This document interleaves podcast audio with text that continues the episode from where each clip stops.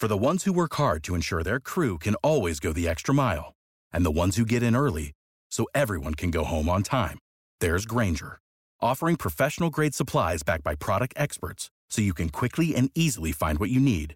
Plus, you can count on access to a committed team ready to go the extra mile for you. Call, click grainger.com, or just stop by. Grainger, for the ones who get it done.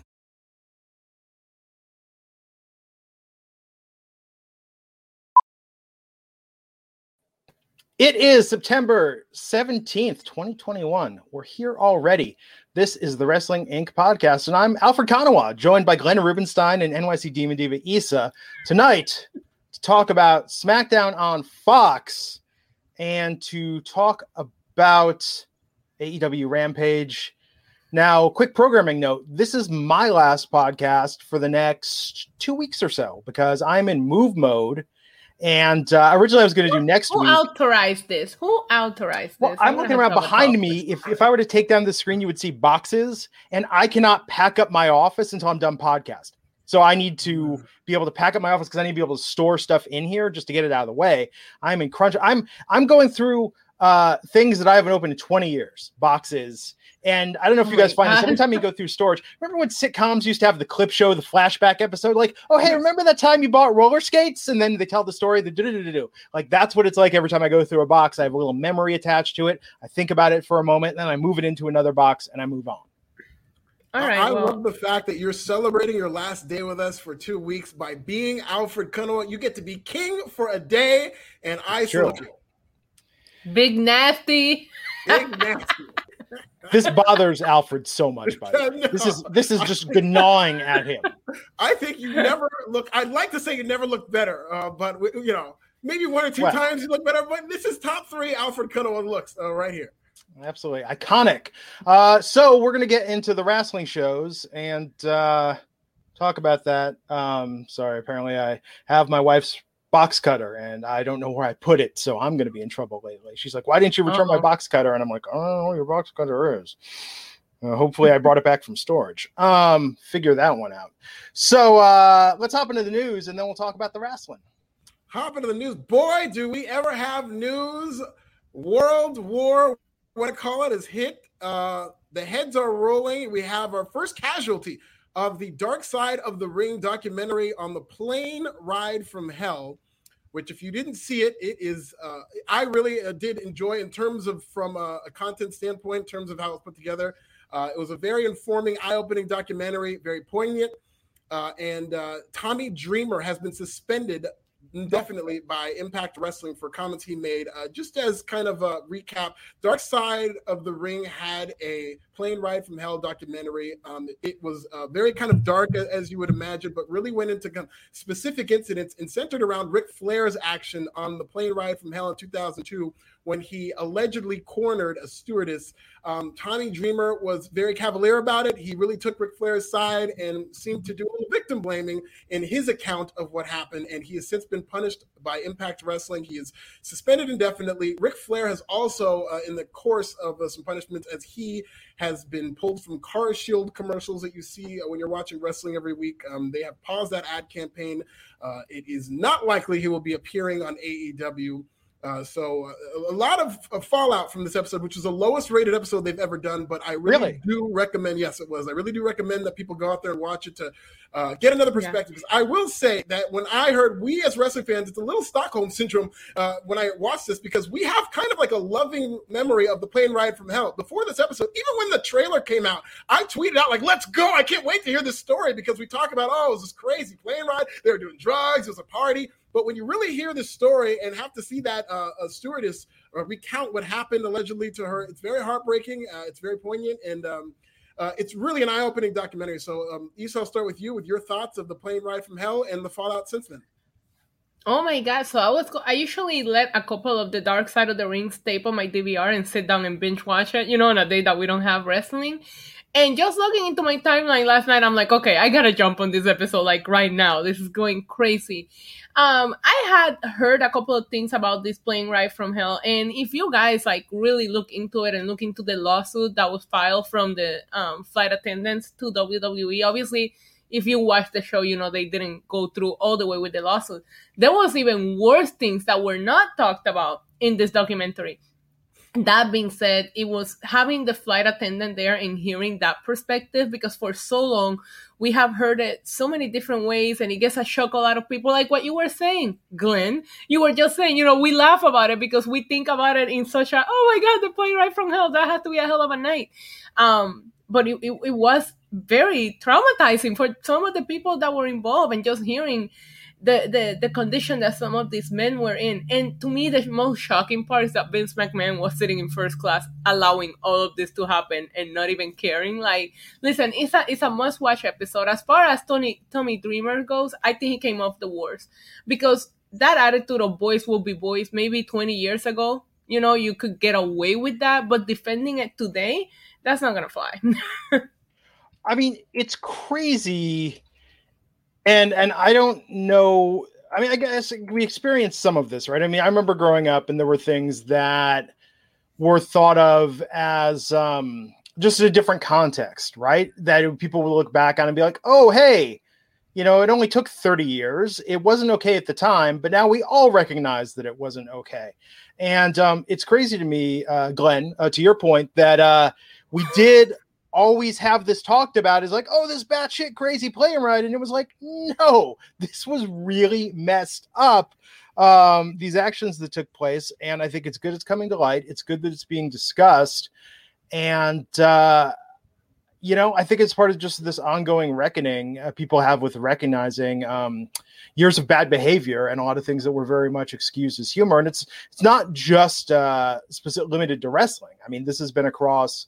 I mean, think about um, you know, the, I mean, people were talking about this today, like how we glamorized this rock star lifestyle for the better right. part of the last 50 years and it's like there there were there were victims of that behavior and it was just sort of chalked up as like well that's that's the life and it's like no so it's, i think it's good that this is being put in context and people are talking about it and really having to uh, take it seriously and not just as a boys will be boys attitude and this is speaks to a systemic problem within professional wrestling. Wrestling is a very dark business. Dark side of the ring can have a shelf life for the end of time in terms of all the stories to be told. Uh, and it's not just of that era. We're a year removed from the speaking out movement, which is one of yeah. the darkest stories I've ever had to cover in terms of all the things that came out in terms of modern day wrestlers and what they were doing, or allegedly doing within the past couple of years and whatnot, all the stories that we saw on that front. So uh, this is something that really speaks to a, a business that needs to be cleaned up, that is still in the process of being cleaned up. And there's a lot of skeletons in the pro wrestling closet that but uh, do you come out of light. Do you have a fear that now this show is going to get like blackballed because of all the things that is coming up and now it's affecting some of the performers and maybe people might not be willing to speak with them anymore or give them any kind of information just because they might be digging too hard because I feel like there's still that mentality of oh we got to protect our own right so now that the show's coming out with these kind of things, doesn't that make you worry for the show getting, you know, kind of like a bad reputation within the we wrestlers did. themselves? Yeah, well, that's a good point, Isa. We did see some of that in this episode. There were yeah. a lot yeah. of accounts where they were talking about somebody, and whether it was Brock Lesnar, Ric Flair, they had to constantly put on there they were not uh, reachable for comment. They refused to comment, and there's a lot of people who just wanted nothing to do with this. X Pac was a part of this documentary. They used an audio, so they're always going to be able to get around that. But I do don't think that's going to be something that's going to hinder Dark Side of the Ring. Uh, it just kind of depends on what the backlash is. If the backlash gets so bad that where WWE is now having to apologize and and and do community service or, or change the way they do it, I think WWE might work to kill the show. But I think if that was in the cards, WWE would have worked to kill this show a, a, long time ago. I think the fact that it's existed for three seasons means that Dark Side of the Ring has a lot of stories to tell, and some of these wrestlers just can't help themselves. Wrestlers, you, you know, you sit Agreed, them down yeah. and ask them about to tell stories, they're just going to do it. You know, so uh, I think yeah. there's going to be a shelf life for this show. And I think that's part of it too. And the Tommy Dreamer thing kind of speaks to that, right? It's like to lack the clarity and recognition now regardless of your actions then and to like show no evolution as a person not that you're making excuses for past behavior but to show no evolution or context for the present i mean that's what just really came across as tone deaf I will say, uh, I don't think that Tommy Dreamer is not an empathetic person. I just think this is Tommy Dreamer prioritizing the business of wrestling, that old school mentality, Alfred, that you were just talking about in terms of mm. protecting the business. And he was prioritizing that mentality because he's so used to doing it. He's been in the business for so long. He's been at every level mm. of this business. He, he's using that mentality. And I do think that now he's going to realize the error of his ways. I fully expect if and when he returns to the public eye, he's going to have thought this through and have an apology ready or whatever he needs to do to hopefully uh, get another perspective on something like this. But um, in terms of it, people, I think some of these wrestlers might be scared now in terms of going and coming forward and just using the perspective because of stuff like this in terms yeah. of backlash. To your point, Isa. I love that you mentioned the perspective because I even tweeted out a clip from when Brock Lesnar was doing his press tour for UFC 200. He was interviewed and asked about this. And Brock himself talks about how he doesn't remember two years of his entire career because he was so high on Vicodin and vodka. So you also have to look at it at the perspective that some of these men understood you know that it was wrong and, and got out of it and, and, did the smart thing that they needed to do you know so it, it, a lot of it you know, Curt Hennig, for example, I know they got Brock says they got into a scuffle. like it didn't sound like it last night, yeah. right? But you know, he ended up passing away so soon after everything, you know, so of an overdose. So you also have to realize that these guys were like literally completely messed up throughout an entire era of wrestling that a sure. lot of people love and hold so near. But your heroes, they, they might have not been the greatest of people back then. No, I feel like not. at a bare mm-hmm. minimum, there should be like a Beastie Boys defense that people should put where they say, "This is who I was. This is what I perpetuated at the time. I recognize that." I mean, like that's the bare minimum. I feel like as a human, yeah. that should be uh, the baseline for how you contextualize these things. And I just think that yeah, we didn't we didn't see a lot of that last night. Right. Yeah, and that's something that Brock talked about, where he was like, "If I that that's how I realized this full time this full time wasn't for me, and that's why he would only perform part time mm. because that's how he fell into a deep hole of addiction. So, I mean, some people learn from it, and I feel like it's just a matter of taking it on a case by case basis and seeing where are these people at today. Because there's some people that, you know, for example, when the Ric Flair thing happened, I'm like, well, I don't think that's the first time, and I don't think it's stopped happening. And it, you know what I mean? There's some people that you were just not shocked to hear that was their behavior. Oh yeah, yeah, yeah definitely. And um, you know, I hope everybody uh, involved learns from this. And you know, at the risk of getting heat, Tommy is one of the good guys in professional wrestling. He had a very, very bad moment. Watching him was very uncomfortable in this. I do not stand by a lot of what he said, but he's one of the good people in pro wrestling who I think is going to learn from this. And I'm not jumping to pile on to Tommy Dreamer. I just hope sure. That's always the case with people well, who get themselves in this situation. Even part of it, if I, you know, he knew he was going into an interview about this. Like, he could have chosen his words. And again, at the bare minimum, he could have prepared a way to frame this in a way that wouldn't have had the reaction it. But it was just crazy, like watching it, uh, you know, and, and you really feel for um, the women affected and the one woman that was telling her story. And for me, it was just, I, th- I mean, to go from that moment to Tommy's sort of dismissive that, I, th- I mean, for me, it was just like, you know, F this guy looks like we got some uh, super chats there. Yeah, uh, we do. Stellar Justin Lopez, 2.0 buck 99. Guess Andrade is going to have to hire Chavo back. I mean, right. I mean, who knows? It'd be very interesting to see if this blows over. Listen, Ric Flair is a made man. That was one of the more kind of chilling oh, things that, that was that, that admission by Jim Ross that Ric Flair is a made man. That it will apply forever. I mean, Ric Flair might be able to Ric Flair his way out of this. And one of the reasons we looked at, and this is a, a, just a dark admission, one of the reasons we looked at this so quote unquote lovingly with Ric Flair, one of the reasons I think he got you know a free pass here, not only the made man thing, but because what I heard for years is, oh, he's Nate. He's Nation. That's what he does. That's what we expect from Ric Flair. Limousine ride and jet flying. So you really don't look at it as this really disgusting, pervy thing. You look at it as a guy doing his character, which is, you know, we all realize how wrong that was. I mean, right. Not to really go into this, but if you want to see like the most extreme example of this, I mean, look at Ron Jeremy and what's happening right now. Right. And I, I admittedly, in someone, I mean, we've told stories on this podcast. Look at Sublime's love of him. Look at how media, and it was like he's this creepy, pervy guy, and it was like, well, yeah, all of that wasn't feel good. Like, you know, I don't know. It's very, it's, it's. I think it's very interesting how people compartmentalize things. Yeah, the the ESPN thirty for thirty. I just saw someone mentioning in the chat that Ric Flair thirty for thirty was very very telling. Yeah, and didn't WWE on their animated show like Oh yeah, Make Yeah. they light of this. with a cartoon. They made like, light of it. I gotta go back and watch Mhm. that, just knowing how this Yeah. is looking at a cartoon. Like, can you imagine like Bill Cosby in a cartoon, and then Cosby went in my hotel room? Ah! I mean, I have to admit, as someone who spends a lot of time watching '80s commercial vault on uh on uh on YouTube, like every Bill Cosby commercial is just now, in retrospect, very Right? I'm sure there's Like- a way you can put that with the Jello pudding. yeah, every everything. He very much wants you to ingest things in every commercial, something he's selling, even picture pages. I, he had an agenda.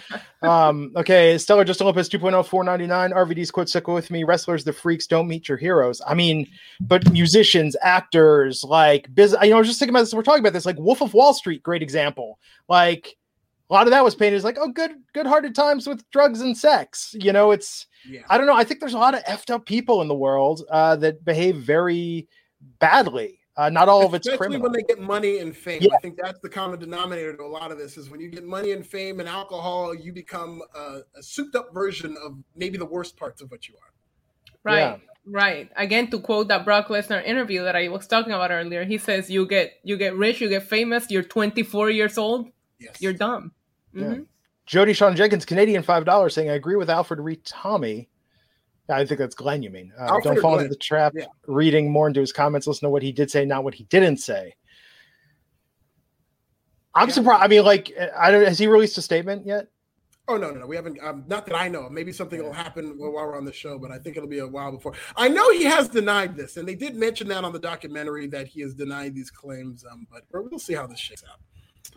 Um, some AEW news on a little brighter note in terms of AEW. The AEW Dynamite ratings have come out, ladies and gentlemen. 1.175 million for AEW Dynamite. What's important, what everybody wants, the T. Uh, AEW Dynamite in 18 to 49, 574,000 viewers. That makes it the second week in a row. It beat Raw in four, 18 to 49. Raw did 556,000 viewers. Um, big picture here, both shows were down. Uh, both shows were down double digits. Of course, Raw went head to head with Monday Night Football. Uh, but this is the second week in a row that uh, AEW has beaten Raw in 18 to 49. And we are now staring at a situation where next week, AEW's biggest show ever in front of its Yeah. biggest crowd, NYC. It's going to be in Arthur Ashe Stadium. And it very well likely with WWE going head to head against the Green Bay Packers, God's team, and by God I mean me. Uh, God's team is going to be on TV next week, and WWE's going head to head with the Green Bay Packers. So it's very likely that WWE loses to AEW for the third week in a row. What do you think about these developments? And uh, what do you think about uh, AEW? Do you think it goes 0 for 3 in the past three weeks against AEW? Alfred. Uh, I mean, it'll be interesting to see. I think it's very interesting that they're going to do four hours of programming next week. I think, you know, Wednesday will probably do very, very well. Um, next week is going to be a bit, bit of a test of audience, right? To see. I mean, I want them to succeed, but at the same time, you guys have to be having the same thought, right? Which is like Friday can't do too well because I'm not watching four hours of wrestling on Fridays going forward. Yeah, but Friday being pre-tape at 10 Oh, that's p.m. at night is hurting Yeah. it. It's hurting And it because production. like a lot of people just already know what's gonna happen, what matches you're gonna see. Yeah. Um, I, I still think Wednesday is their focus and Fridays they're just testing it out right now, you know. But Mm. just to add that in there, I think that the when they well no, because some of the rampage that were live also didn't do well, so maybe it is the time spot. yeah.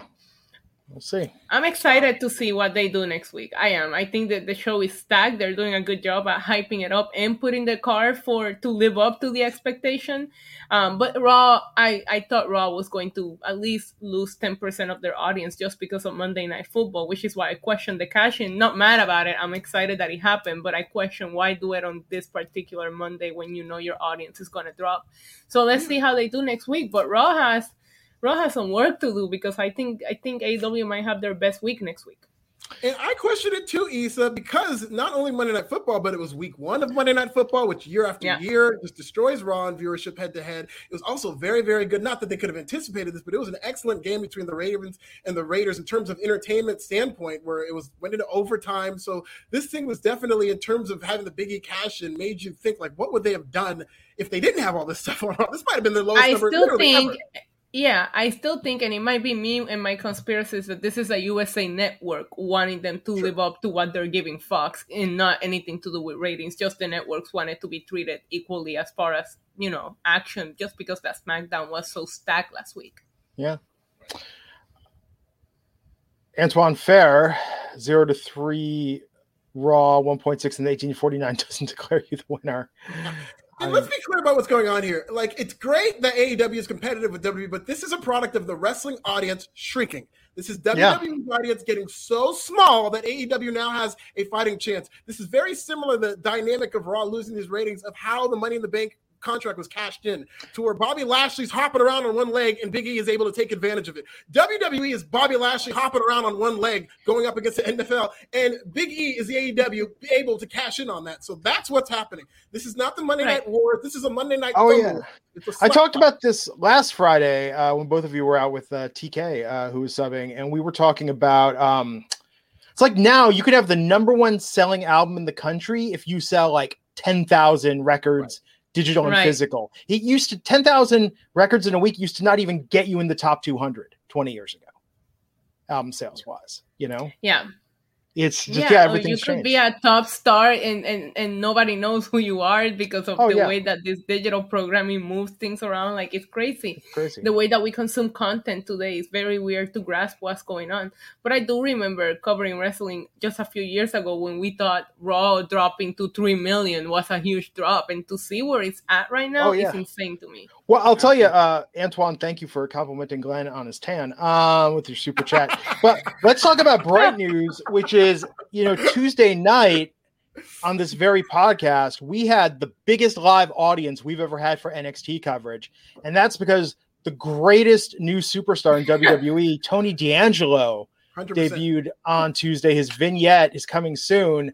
And we got to talk about this brighter news, as Jenna Ness is pointing out. I feel like I prompted this tonight because I retweeted him under a shoot name. Uh, Jenna Ness, 499, saying in brighter news, Tony D'Angelo has over 40K views on YouTube and he just changed his name on Twitter. So now you can go and follow Tony D. Uh, who I th- believe what's it up to now? He said, "What's what's the Tony D'Angelo follower count?" Forty. It was forty when I before we. Okay, it was forty earlier. 40 well, I retweeted. He's at fifty six now. so uh, wow, everybody. We Gross. on this podcast, uh, we stand Tony D'Angelo, and yes. um, everybody go to Twitter, Babe. give him a follow. Tony D'Angelo, WWE. yes. I ran the analytics and uh, they came back on Tuesday. 102% of our viewership was because of Tony D'Angelo. That is a fact. So, 1000%. 102%. I, I, didn't even know that was possible. I ran the emoji analytics and that equals to the 100 emoji. let's let's get him up to 100 followers by the end of this podcast. Let's uh, please, please, guys, go follow Tony D'Angelo on Twitter. Future WWE champion Tony D'Angelo. Yeah, and his uh, we sent you that we're his biggest um, stands. his uh his um background did come to light. So uh, Joey Ariola. Uh, and he, uh, NCAA collegiate wrestler. I mean, this guy's got some serious athleticism. Go check out his videos online. Um, yeah, I think he's definitely gonna be able to go in the ring, and we'll see. Uh, We'll see where this. Guy, I'm, gonna, I'm gonna miss two weeks of Tony D'Angelo talk. I don't know how you're gonna be able wow. to do it. Please don't let him. Yeah. Uh, powers that be in NXT. Please do not debut him till I am back in October on this podcast. Oh man, he'll be. WWE yeah, but if they only play video, if they only show video packages, you might miss more than the debut. I oh, I'm gonna watch. I'm gonna be on social media. I'm gonna be watching those. I mean, yeah, like we're definitely gonna be paying attention to that. Okay, we got uh, we got like two more new quick news stories. Let's get. Yeah, let's just do one more. There was one about Andrew okay. Yang. We could maybe do that at, a, at, another time. But let's. Um, there's a story that came out of the Wrestling Observer newsletter about AEW's estimated quote unquote market value where a Stanford sports business professor, according to Dave Meltzer, has reportedly put a market value of $400 million on AEW. Now, uh, somebody who writes for Forbes, this is not something that uh, is concrete. This is not sourced. There's no nuts. There's no bolts. This came up earlier this morning. As terms of us pursuing this, this is Dave Meltzer having a conversation with a guy he knows. And oh, this yeah. is Dave Meltzer going out of his way to create a positive narrative for AEW, which he's in, fantastic at doing. Uh, so I, I, wouldn't be surprised if AEW is worth in the neighborhood, you know, given their TV deal, given the fact that they're signing all these wrestlers and they are showing growth. I wouldn't be surprised if it's in that neighborhood. But the stories about AEW's worth take for now. It's along the same lines as, hey, I talked to my son and he doesn't know who Bad Bunny is. So take it with that grain of salt. But it, it appears that AEW uh, estimated from a professor in Stanford around $400 million. What well, would you guys uh, value AEW? I'm not paying a penny more than 350 I mean, million or three dollars and fifty cents. A million, million. I mean, you know, I, I like a bargain, but I think this is kind of like getting a zestimate on your house. Like this is, you know, I mean, this you're not going to get. This is not the hard money offer you're going to walk away from. Dave Zillow Meltzer. Yes. Hey, get it how you uh, live, but, not, yeah, go ahead, Isa. No, I was just going to ask you, since you are a Forbes expert, how much do you think Tony D'Angelo is worth?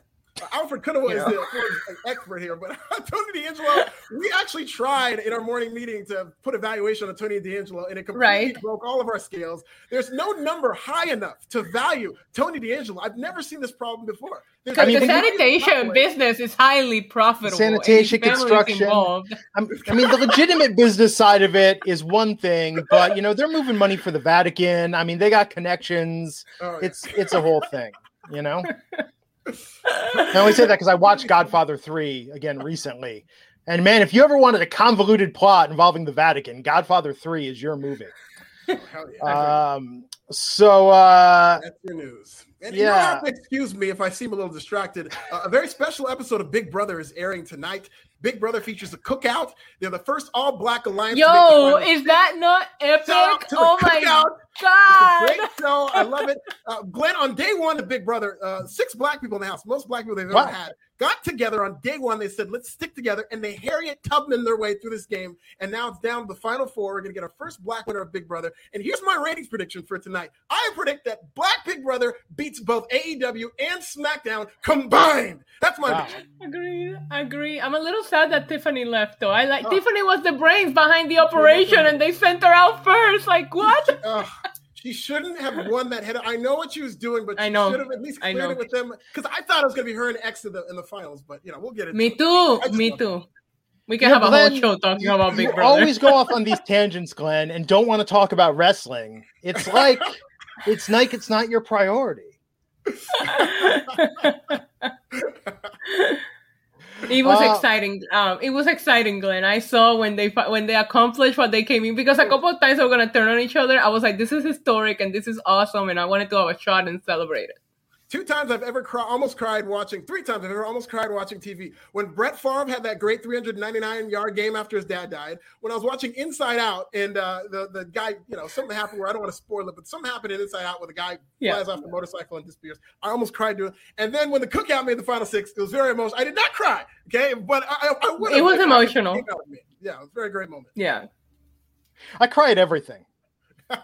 I, I can go on Wikipedia and read the synopsis of a movie, and I'm in tears. At Did the you end cry during the Tony D'Angelo promo? Be honest. Uh, tears of joy, no. tears of disbelief. Your hero I, is finally here. I think sometimes I laugh so hard that, that I end up crying. Like I have a very sympathetic. Uh, uh, oh, what's the word for it? Sympathetic. Uh, you know, whatever that gland is. The tear tear ducts. I have sympathetic tear, tear ducts. You know, that's I good. See. That's a good thing. I wish it I tried more. Oh, it's uh, on command. But you know, if I think if I think enough, I can. Uh, music also does it quite a bit. Uh, Antoine Fair saying, "Geez, Glenn, stay on topic." okay, what do we want to cover first tonight? Do we want to knock out Rampage? Which one? Which one's going to go faster tonight? Which I one? I think we should. I mean, Rampage will definitely go faster. What do you think? I'll leave it up to you, Alfred. You get the choice. It's, it's your last. Let's do Rampage tonight. We normally do SmackDown. Let's do Rampage and talk about the opening with the AEW World Tag Team Championships, the Lucha Brothers versus the Butcher and the Blade. Um, championship match. Glenn, what'd you think of this? I, okay. okay, we got to change this. We I can't keep this going because I've got. Keep it going. No, come on. Okay, we're keep it going. Okay, we're gonna we're gonna try and get through this. We're gonna try and get through this. Okay. Uh, I, I, liked it. It was a fine opening match. Uh, I think it struggled because nobody in the building bought that Butcher and Blade could win this match, uh, which yeah. which is tough because Butcher and Blade are actually very good, very solid tag team, and uh, this wasn't the best, especially coming off such a great match for the Lucha Bros. You know, it was uh, kind of on the weaker side of the matches that, that they've had, but I, I had no problem with it. Um, I thought there was a little too much going on. I think they're really overdoing the pulling off the mask thing. I think that's something that yeah. gets a lot of heat because it's so sacrilegious. But if you're doing it all the time, which they do, and this just two days removed from doing the face paint gimmick with Sting and Darby Allin, like Tony Khan, you're starting to realize some of the stuff that he loves doing. And one of them that is a staple of Tony Khan is pulling off the mask, wiping off the st- face paint. He really loved that kind of stuff. Yeah. Yeah, I um I was at the tapings on Wednesday, so it was Oh. kind of harsh to watch this episode tonight. I was like, damn, I kind of already know what's gonna happen. But um I, I- just feel like there's so many great tag teams, so I'm ready to see the Lucha Brothers like defend these titles against different tag teams. I'm not I'm just saying the Butcher and the Blade, it was just not what I was expecting their first title defense to be. But listen, they always put on a great match, so it's enjoyable to watch. It was good. Private Party uh, ran out after the Lucha Brothers Yeah. won, beat down on the tag champs. That'll be a lot of fun. That'll be a lot of fun. I, I'm very Mhm. much looking forward to that. Yeah. What do you think, uh, Issa, of this promo between Kenny Omega and Brian Danielson? And oh my God, did they say Brian Danielson enough? They're really trying to get us to switch our habits to stop calling him Daniel Bryan. Yeah, it's tough. um, I love the promo. Um, the fact that it's a non-title match just makes me question what's going to happen here because I I appreciate that AEW doesn't have their champions, you know, lose. So it, it makes me really go into what's going to happen. Shout out to Daniel Bryan for not changing his shirt in what three weeks now. It's just a Yeah. plain white tee. White he is still the planet champ, man. Yeah, I love it. it's exciting and to me it just still doesn't feel like the wrestling nerd in me doesn't feel like it's real life like i'm about to watch kenny omega and brian like go at it like it just doesn't click that this is really happening it's awesome And I really think they need a gun to have like as good a match as they like. If the ceiling for this is the greatest match ever, match of the year, whatever. I don't like the idea, and I've never subscribed to the theory of well, they got to hold back because if there's a rematch, it's like you just go guns blazing. This is nineteen thousand people in your biggest show ever. They got to go guns blazing. I'm really have my expectations high for this match and hope they deliver. Do you think Brian wins this, or do you think all the elite comes out, beats him up, and that's how we set up him as the underdog for, and then he goes through as much of the elite as possible in a build up to a championship match? yeah i think that's what will happen Yeah, that, that would be very New Japan. Like, I would not be opposed to Kenny Omega, uh, who's your champion, who's already lost a non-title match, beating Daniel Bryan, and then the story is Daniel Bryan has to go to the back of the line and go through the elite Or- to get to Kenny Omega. Or it goes into a time draw let them wrestle Oh, so yeah. freaking good that it goes into a time draw and nobody wins because that will be chef I have no problem with that. I think Brian Yep. Danielson, his greatest fantasy on earth isn't about winning the lottery. It's nothing of a sexual nature. His greatest fantasy on earth is to have a match that's so long it goes to a time draw. They're like, we literally have to stop this. It cannot go on any longer. Antoine Fair. The answer to this question is absolutely. Oh, Alfred, there you go. you're invited anytime. You're Awesome. back from vacation. Yes. oh my god, I've got so much The packing. is left at to do. Alfred's house in Vegas. That's so much. where I I have like thirty bottles of unopened hot sauce. I have to figure out how to transport uh, because I've had this hot one subscription forever, and I just went on this buying frenzy, and I can't figure out the best way to do this without breaking them. Like it's a very challenging, very challenging conundrum. It's Z five dollars. Do you all see AEW eventually get to a point where they push out day one talent to make room for all the WWE talent and friends coming over? AEW is WWE 2.0. You better not. You're saying push them out, like get rid of them and favor. Better Sorry. not. Yeah, sorry, Darby. maybe not the beginning of the end, but that would uh, it would be a tough. AEW has such a special, I think, relationship with its fan base. Their fan base is very, very loyal to AEW.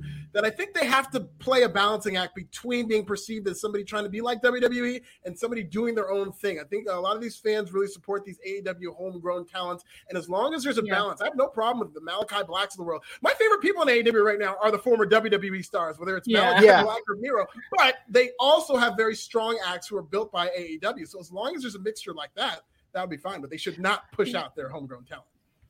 And you also have to remember that Daniel Bryan's first shit, sorry, Brian first promo coming into AEW was to put the the homegrown talent over the people that believed in AEW since day one. Those were his very first words.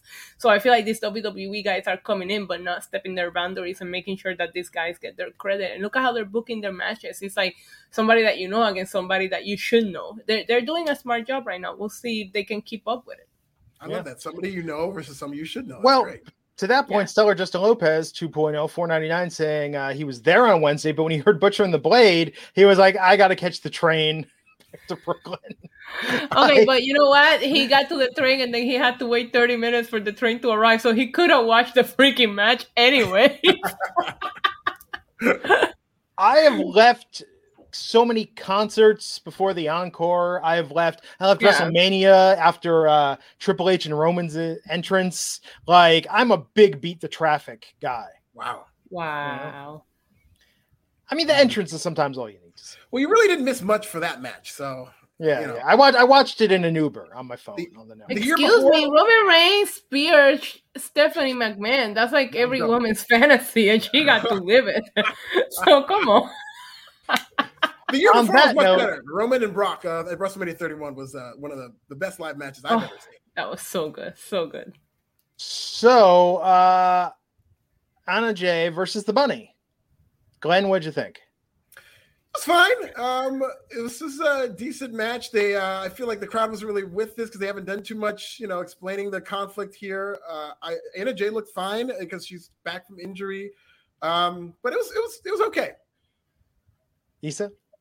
Yeah, same. I thought it was fine. Um, sometimes I forget that Anna Jay has barely wrestled in front of a live crowd, and she's kind of like still learning because we've seen her, but it was during you know the empty arena era. I did notice that she was selling the shoulder that wasn't taped up, and Yeah. I uh, that was distracting me a lot because they were Me talking too. about her shoulder injury, but she was selling the the shoulder that wasn't injured, so I couldn't I couldn't stop focusing on that.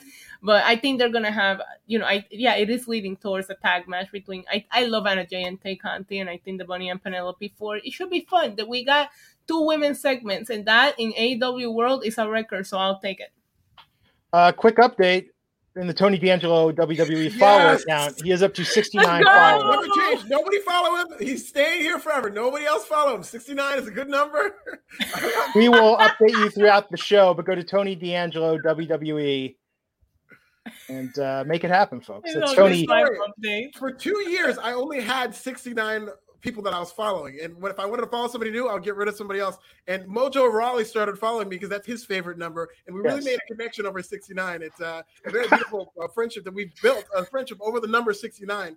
Uh, eventually, I reached out and started following more people, but a great number of followers to have. 69. I uh, forged a connection with Mojo over Zubaz. I Like, love it. I like just DMing him and be like, dude, these are the best pants ever. He's like, I know, right? And I'm like, hell yeah. Like, that's that's the exchanges I've had with Mojo Rawley over the years. I, I have a quick Mojo Rawley story. I was at the uh, uh, so on June 9th, it was 6 9, all right. I was at the uh, the the ice cream dispensary, uh, getting some uh, ice cream, some lemon uh, lemon Right. diesel ice cream, sour diesel ice cream, and uh, at 6:09, I got a text from Mojo Rawley. Uh, about 69 days, so it, it was it was just ridiculous. And the, the the number for the ice cream, the price I paid was 69 dollars for the ice cream that I got that day. It's crazy. Wow, that ice cream better be amazing. Amazing ice cream. I just, you know, have you ever Yeah, watched. Discovery Channel while you're eating ice cream? It's amazing. Oh yeah, one thousand percent. I watched All Out eating ice cream. It was the best. I have a tendency to eat too much ice cream when I'm by myself, and then uh, it doesn't go well. It doesn't go well at all. And the new ice cream is much, much stronger than the ice cream we grew up with. yeah, It is way stronger, Way way, strong- more potent. When you were a kid, Sacramento, it's really good. Yeah, and when you were a kid, you used to just like eat a pint. So sometimes you just open the whole container of Neapolitan and just have at it, go to town yourself. Now it's like you get a cone and you're just like, oh my god. Oh yeah, I gotta You sit need- down. need one scoop. Yeah, seriously. Uh, Sam Austin saying the crowd won't be as hot on a Wednesday, but do you think AEW mics up the crowd lower on Rampage? The level makes it feel kind of canned.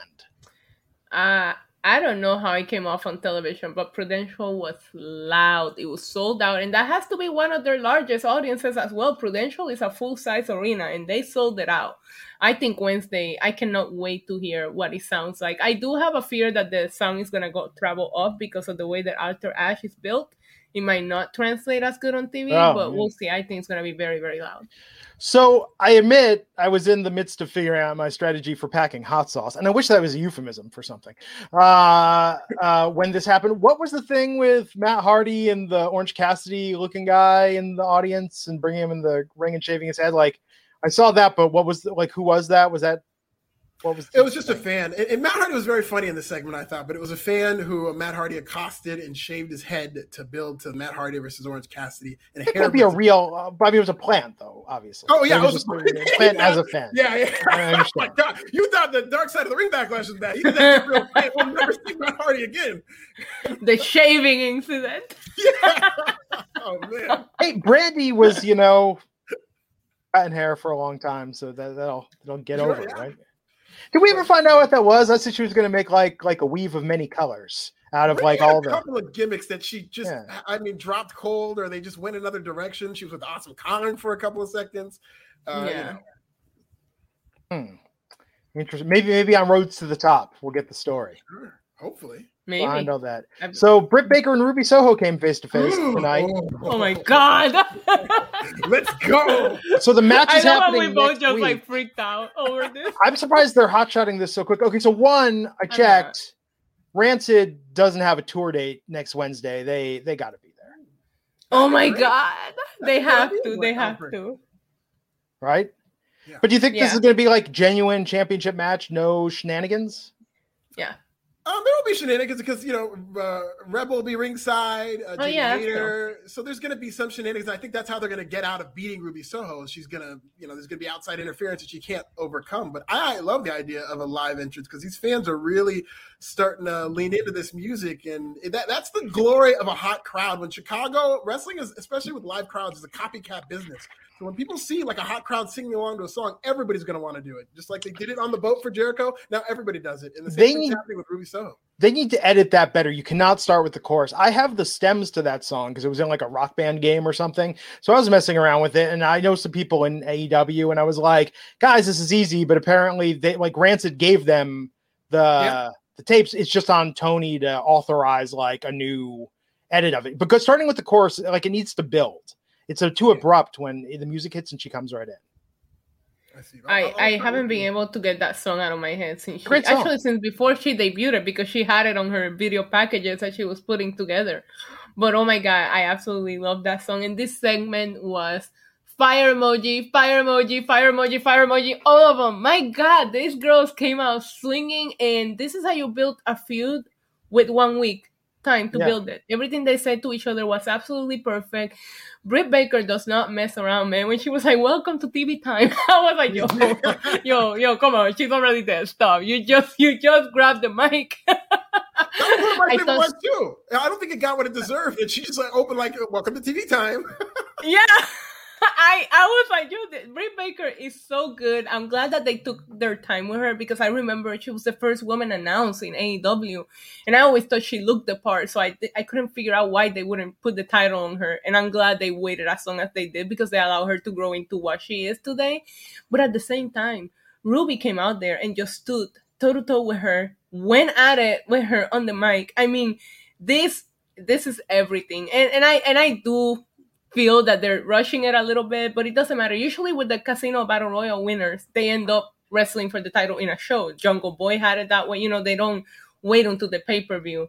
I love seeing Ruby being able to just keep up with Britt Baker, who's probably the most over female right now. So it was, it was, it was chef kiss perfection. It was an awesome segment. Do you think they're going to give Ruby the win in front of that audience? Because no. really, I don't think so. Um, you know, you never know what could happen. They could do anything, uh, but I, I, think it's too early to beat Britt Baker, uh, and I, I do think Britt wins this match. Yeah, maybe I uh, we talked to this before. Maybe like Thunder Rosa, maybe somebody costs her the match, and then Ruby gets her own. I mean, look, if if what happens with this, if Ruby does not get the championship, but she gets like a TV time women's feud aside from the championship, that will be groundbreaking, a huge win if it becomes a big storyline in AEW. She's a top female star, and she doesn't have to do this over the belt.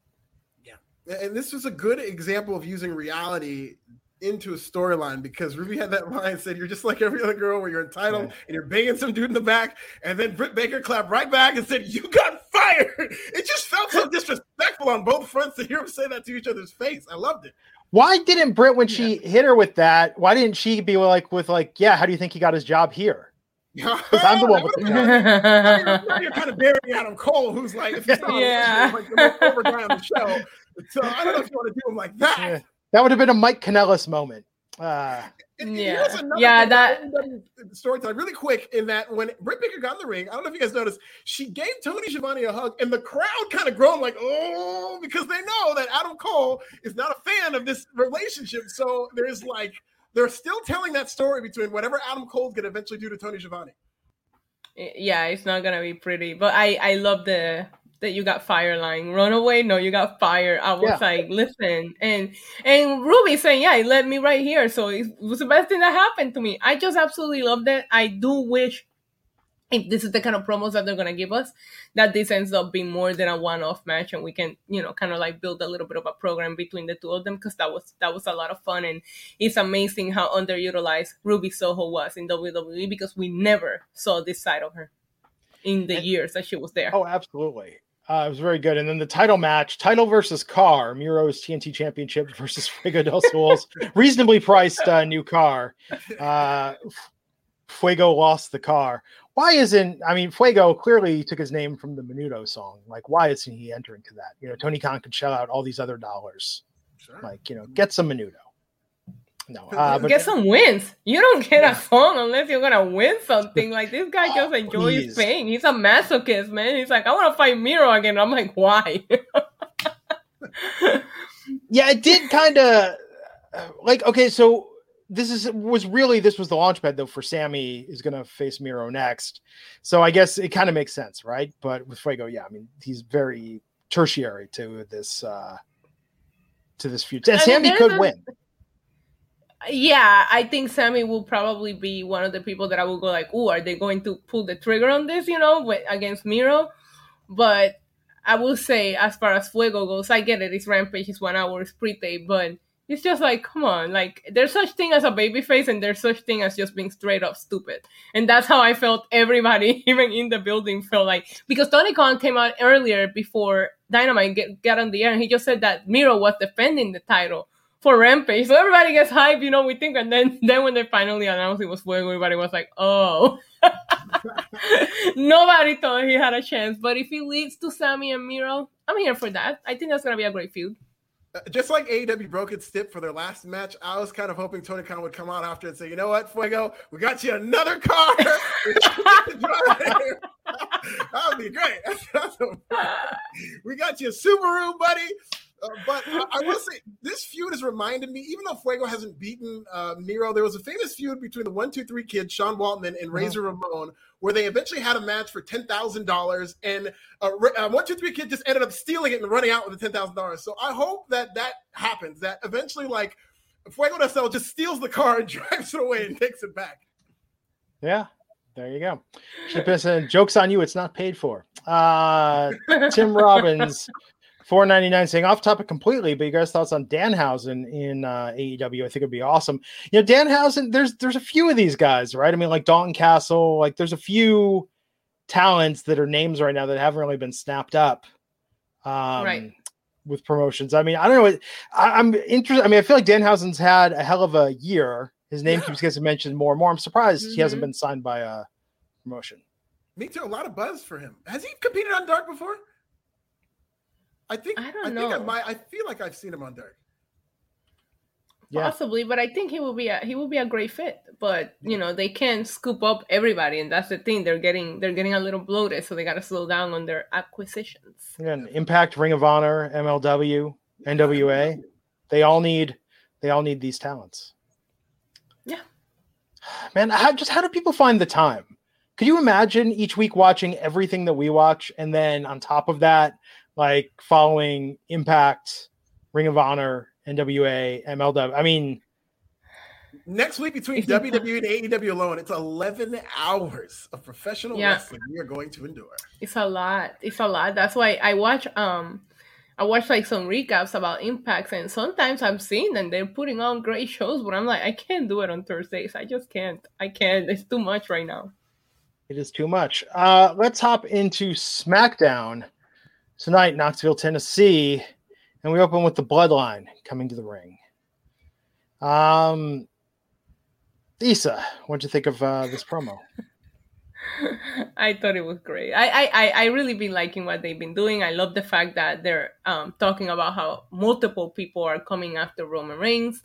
Um, I will like for somebody to establish an official acknowledgement way. Do we do a wave? Do we lift the finger up like he's been doing at his matches? Like there should be an official way that you can let him know that you're acknowledging him. I think that would be amazing. Also, the shirt in white. I don't know. Roman Reigns is a vision in white. That's it. I, I thought it was a fun promo. I liked Paul Heyman's promo because he had this moment where he goes, "I'm very intimately involved with Brock Lesnar in a completely professional way." Like that was Paul Heyman's way. Did you see? "Pause." Did you see my? Did you see my reaction to that? Because I have been obsessed with the new picture of Brock. Did you see the new rendering they did out. for Brock? Yo, he looks thick. so I keep calling him Thick Boy Brock, and I was like, oh, so you know about Thick Boy Brock? As soon as he says intimately, I was like, oh, he knows all about Thick Oh, he Boy knows all about it. Sorry, this is inappropriate, but here in my it, it- over here is midnight, so I can talk inappropriately if I It's want. true. Um, and then interrupted by new WWE champion Big E and Finn Why? Balor. Hell yeah. Good energy, Listen, but yeah. I I was just going to add to Paul Heyman's uh, promo here. Big E fears Roman Reigns, otherwise he would have not cashed in on Mondays. He would have cashed Oh. in on Roman Reigns, so he could have easily be like, "What are you doing here, bro?" You know. No, I think the fact that Biggie pulled up and stood right in his face shows that he's not scared of Roman Reigns. If he wasn't scared, why did he go for that title? Just saying. Never too soon to build to Survivor Series. I love Um, Right, I can't wait. Biggie, Roman Reigns saying uh, "smart move," and this is great that they're building. What are we in. September? And they're building towards a November match. I've never heard of such Yeah. a thing in WWE. And I also like that Roman Reigns now has like a the three. His next three opponents pretty much set up with Brock Lesnar, the Demon, and Big E. Yeah. Um, I don't know about this. I just want to point out I want Biggie to have a long title reign, and I would light some candles and do some spell work here. But Survivor Series, we are known to get the WWE champion to change like two days before Survivor Series. It happens multiple times. It happened last year. It happened with AJ Styles and Jinder Mahal. It happened with AJ Styles and Brian. So I am not going to get too excited because this has happened to me too many times. You know, I could see with them trying to do an economy of matches and maybe thinking it was big enough doing the bloodline versus New Day. So put the tag belts on New New Day with Big E, and then you have the Usos as tag team champions with Roman against them in Survivor Series. Now they are doing Bloodline versus New Day on Raw as a response to them losing. Yeah. I was wondering what are they going to have cooked up for Monday to try to you know break this unfavorable streak at 18 to 49. And this is at least the first big response they're doing is on Raw. They announced that they're going to do the Bloodline versus the New Day. See, that seems too big for Raw. Uh, And this is going to be a pattern, and I'm very nervous for WWE is going to like do all these self-inflicting wounds where they're just going to keep hot shotting week after week after week. The Yeah. point, we might get two or three different WWE champions between now and the end of the NFL season because the more that narrative is out there that oh AEW and 18 to 49, they're gonna. They're, I know for Hey. a fact you do not like losing to AEW, and they're going to keep trying to hotshot. And I do not think that's the answer. When we, when we get The Rock would- versus Roman on Monday, you know they're in trouble. And they're like, No, That's all we USA. Network pulled doves crashing their neck like, yo, you got some Roman Reigns to let us borrow for a night? Come on, And- baby, give me some. Come on, please.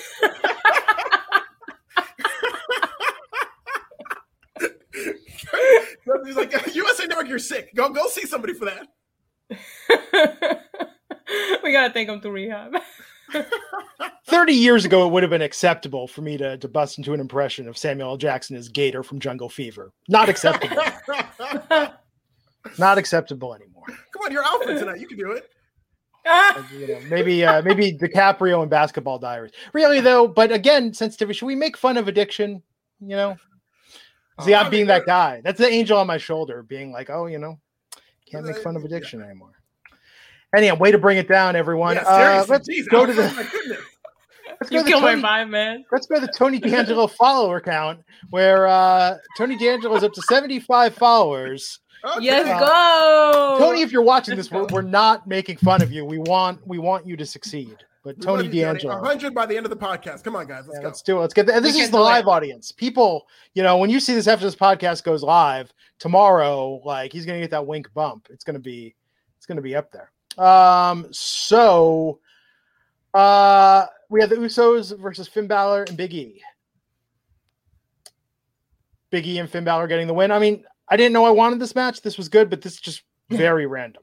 Very random. hated it. I hated it. I mean, I didn't hate the match. I hate the fact that not only are they an all-time tag team, like one of the best ever, but the idea that your tag team champions can be beat so decisively by a makeshift team that comes in. Like, I mean, there's a million different ways you could have gone about promoting these two guys, kind of opposing uh, Roman Reigns, and I just don't like the Usos, your tag team champions. It's chum bait. I, I don't. Yeah, it did. It did lead to that amazing super kick on Big's face backstage, which the camera work on it was so impressive. Like it took me by surprise. They did a good job with that, but I didn't. I didn't like this match. Um, I, I mean, there obviously you have amazing performers in the ring, but I, I didn't need it, and it didn't need to happen.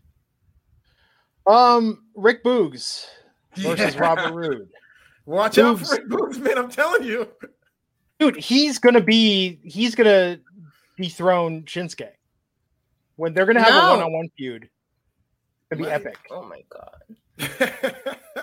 He's so over. I mean, and now the crowds are back. Like, like and the it's more I, I, you're right. The more I hear these stories about what they want, under 30, we want a bigger guys. I mean, Rick Boogs checks all these boxes. it's it's like if Russell Simmons at Def Jam would have said, "Chuck D, I know you got something to say, but the people pop for Flavor Flav. He should really be front and center on Public Enemy. What do you think?" That is- Probably that- won't go so he is he is a flavor flavor in this group. Uh, Rick Boogs 33 too, so that might be holding him back. But it seems like they're really going with this guy. Look, whatever happens, we just need to make the IC title matter again. Like it's been sitting in the backseat for so long, and I hate it. Like when Shinsuke won it, I said, okay, maybe now we can really get something going. And the reason probably why it really triggers me is because we're going into Extreme Rules, and you could have a ladder match with so many talented guys that are on SmackDown going for that title. You have nothing going on for Sami Zayn, Kevin Owens, Cesaro. You have Baron Corbin. You have Shinsuke. You have Apollo. Like you really could make this such a big feud an important thing and you're just you're just letting him hang out in the background. So even if it goes to Boogs eventually make it matter again. We're, we're starting to build up a little bit. The us title on raw the ic title hasn't mattered in forever. It needs to it needs to go back to being important. Weird that we went then from this attack after the match with Aziz and uh, Cruz attacking, and then immediately go to this promo uh, to build up Kevin Owens versus Happy Corbin, and uh, then Kevin Owens, Baron Corbin, or ha- yeah, Happy Corbin attacks uh, Kevin Owens. Yeah, that was supposed to be a match, and he wasn't even dressed to compete. He was in his street clothes, and he just attacked him. That's probably why he, he wasn't dressed. to You compete, know- so he beat him up. We talked on tuesday about um mandy's like hair journey can we talk about baron corbin's in-ring gear journey because he always wrestles in the most uncomfortable looking clothes remember when he had the vest like the waiter vest when he was the constable yeah, yeah. now he's out here wrestling in this what's going on wow. Uh, I mean, Kevin. Speculation in recent weeks that Kevin Owens is going to be the next or one of the next to jump ship to AEW. Tonight didn't seem like Oh yeah, they're high on Kevin Owens. it made it seem more and more like that. So Yeah. we'll.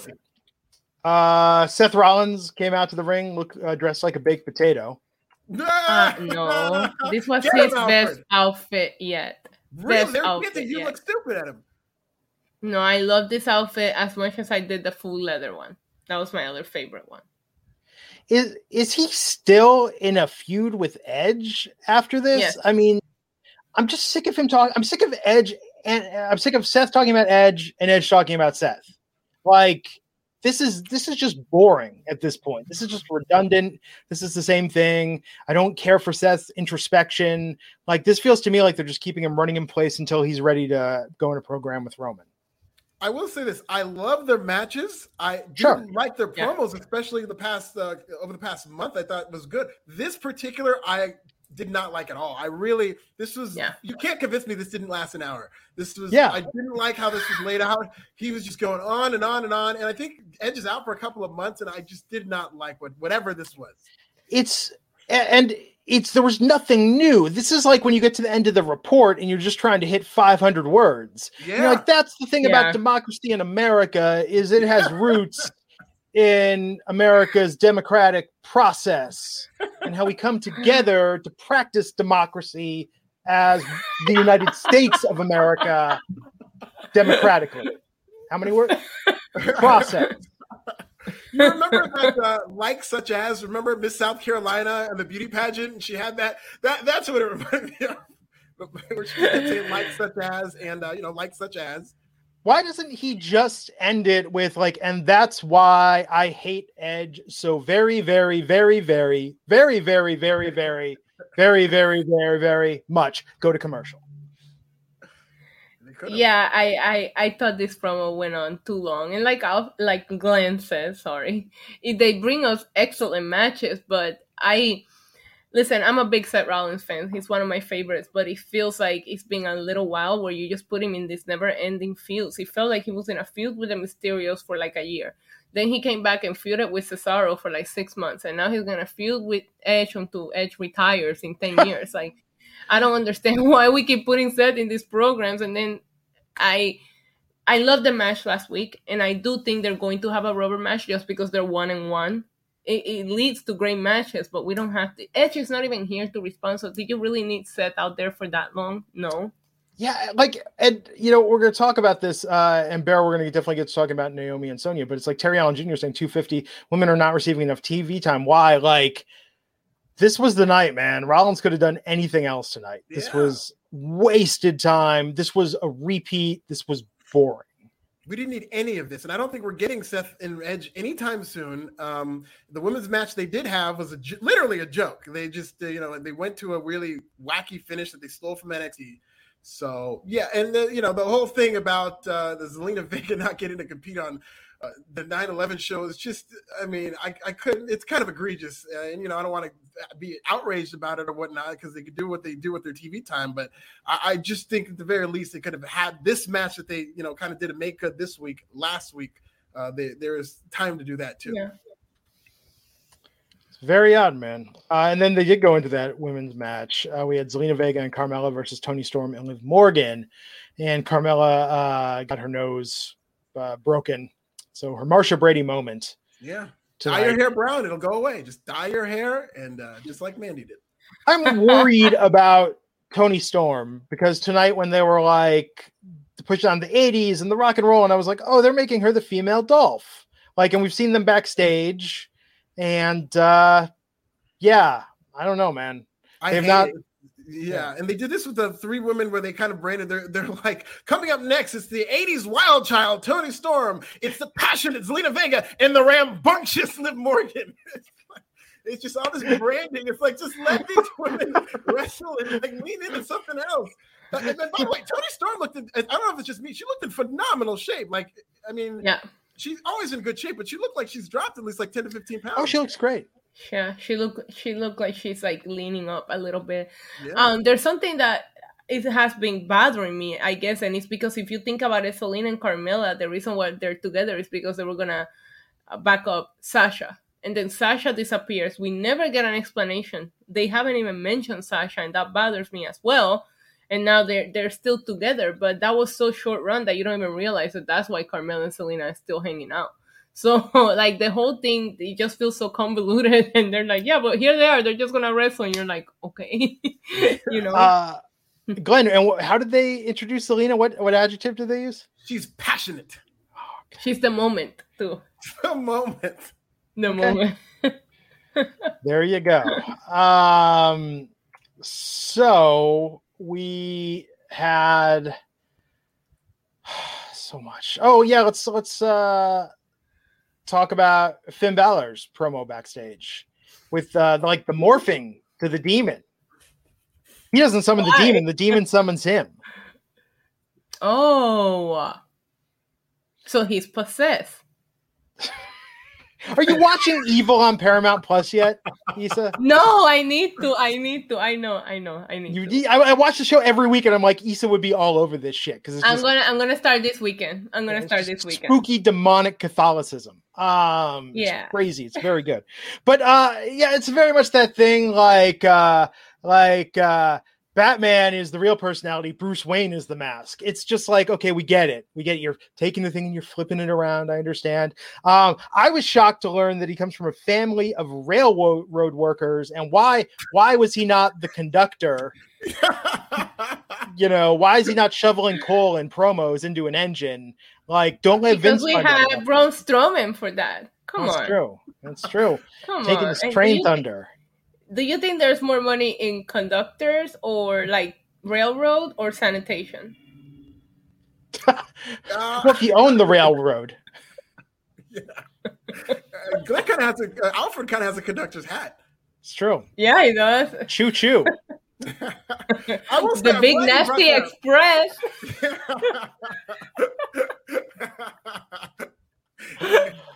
That- I'm glad you brought that up, Alfred. In terms of this is what stuck stood out to me. The, given where this promo went, that he just turned into this demon, the fact that his parents are, are railroad workers was so unnecessary. To where he's being all relatable, and by the end of the promo, he turns into this demon. Where it's like, wait a minute. Wait a minute! What, what Finn Balor are we going to like in this oh. promo? It's so Finn weird. Balor, the A plus, we got one A plus Finn Balor promo segment. And that was the one in NXT when he was in the white room and it had the morph effect and everyone's got a demon inside them and it had the heartbeat. Like that was really cool. His thing he did when he debuted on Raw and he was doing, let me tell you about Irish folklore and mythology. And it was like a weird, like History Channel special. Like, Oh, they they haven't Yeah. gotten this right. Tonight was okay. It had moments, but man, he's not winning this match. He sounded too human to be trying to explain the demon. Because they, Yeah. before they went into the segment they said Finn Balor is going to explain the demon and now he's talking about being railroad and clawing his way. He wasn't supposed to be a wrestler. What does the demon have to do with that? What does this evil entity that takes over you have to do with that? And I also don't want them to go too freaky you know like we are scary because then it doesn't make sense either. But Yeah. I feel like if Prince Balor was cutting that promo without morphing, then uh, it will it will make more sense, right? Yeah. I don't know. A hundred percent. He was cutting a human promo Yes. that ended up him turning into a demon. Like it's just like if he was like, you know, I love sports, love going to a ball game. Like- we really went from zero to hundred immediately.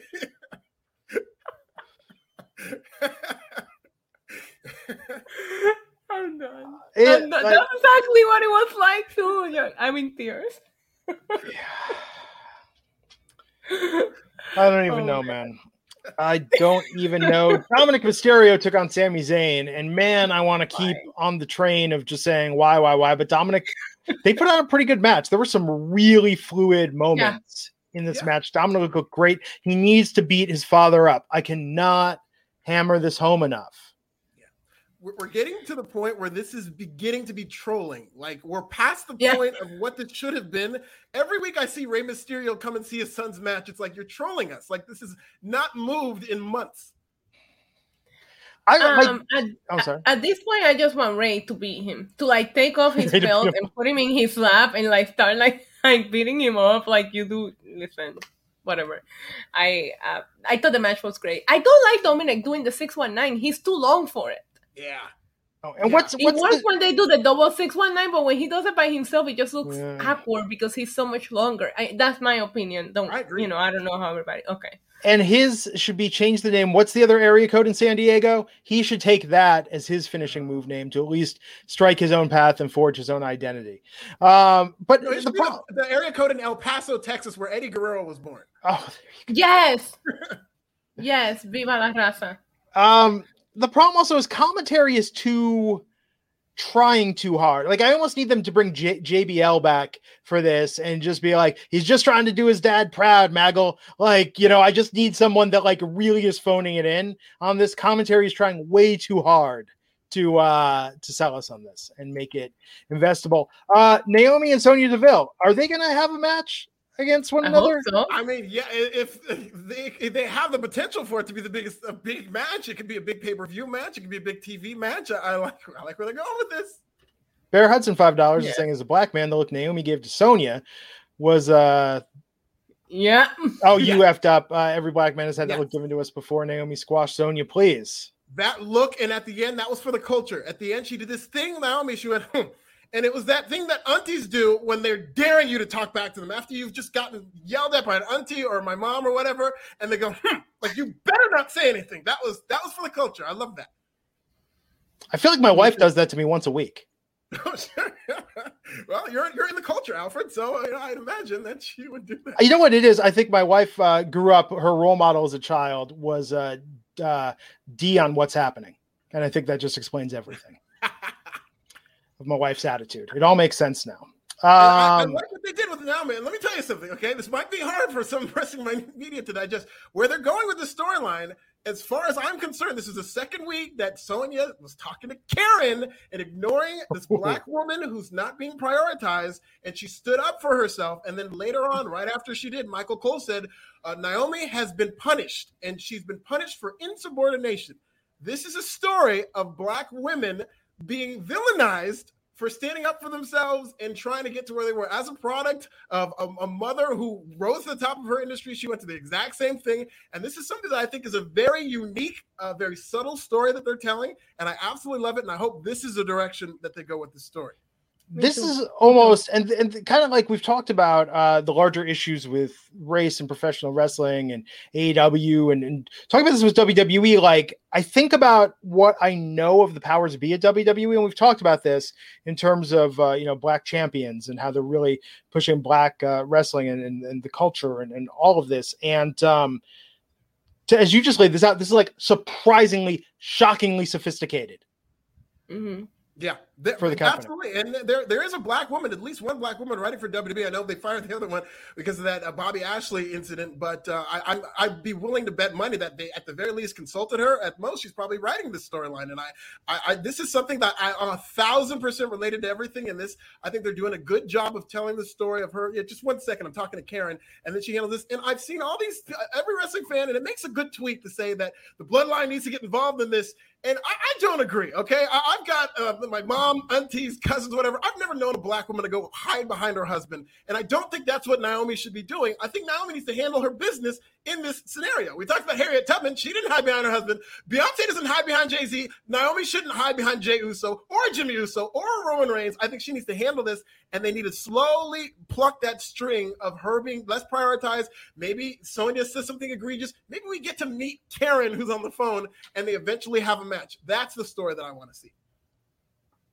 I like it. I'm not mad at that. I just want her. I do want her to beat the crap out of Sonya, though. Absolutely. oh yeah, absolutely. I'm here for it. Uh, Ultra Pac, four ninety nine. You think they ruined Extreme Rules with Balor and Reigns match by announcing Brock Lesnar at Crown Jewel? Will the redraft improve ratings?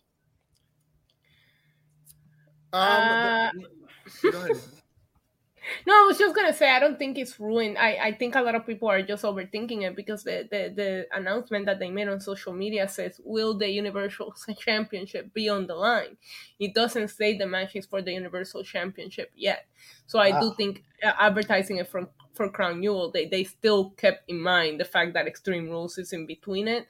A draft is desperately needed. I don't know what it would do for the ratings because I also fear for SmackDown because SmackDown flows a little bit nicely and switching things around could also hurt SmackDown. But a, a, a draft is desperately needed at this point, so hopefully it does help. Absolutely, they definitely did shake things up. Mm-hmm. Uh, and we did say Sami Zayn won that match earlier. The go home segment tonight. Uh, Bianca Belair, homecoming. Talking about being back there, uh, confronted by Becky Lynch, full heel. Uh, yeah, Issa, what'd you think of this uh, this promo segment. I love I love that um Bianca Belair is so so wholesome. I love that Kane was out there. Um I love that they gave him a, a, giant key. I, I don't understand why the key had to be so big. Her parents, everything about her is so relatable, so likable. She is literally uh, the baby face that they've been needed for a long time because she doesn't need to try. She's just likable and lovable yeah. that way. I loved everything that Becky Lynch did as well. I thought Becky Lynch was excellent in this segment. I think they're putting out like the best work that both of them have done in a while because of the contrast. And i can see why becky's working heel with bianca because bianca is such a baby face. Um love the interaction.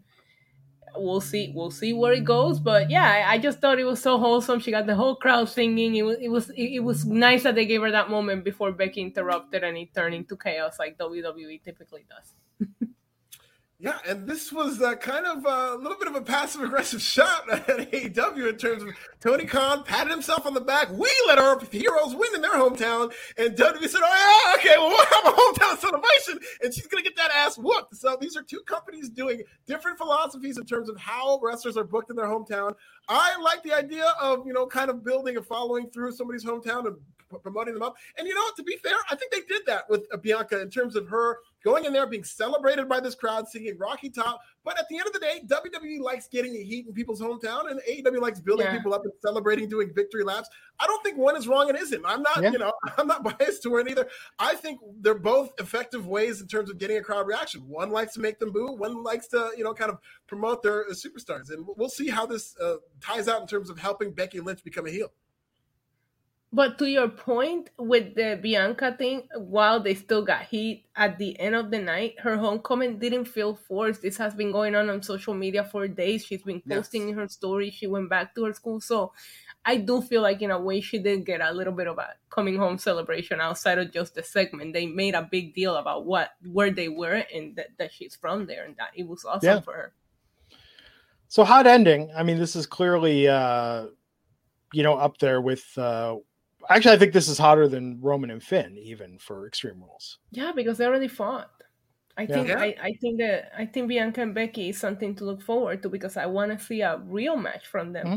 And they've been running they've been running them in the in the house shows and I'm hearing that they have really good chemistry and they're putting on really good matches. So I cannot wait to really see them have a real match so I can forget about that SummerSlam fiasco. well, there you go. So that was tonight. That was all the wrestling tonight. Make sure you follow me at Glenn Rubenstein. Well, I think really the message of this podcast is you know you can follow all three of us, but you should really be following Tony yes, D'Angelo, please, WWE, please. up now to seventy six followers. Yeah, absolutely.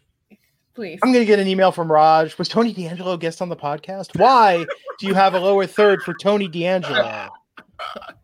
And I go, Raj, the people know people know, you know, what the hottest thing in sports entertainment is.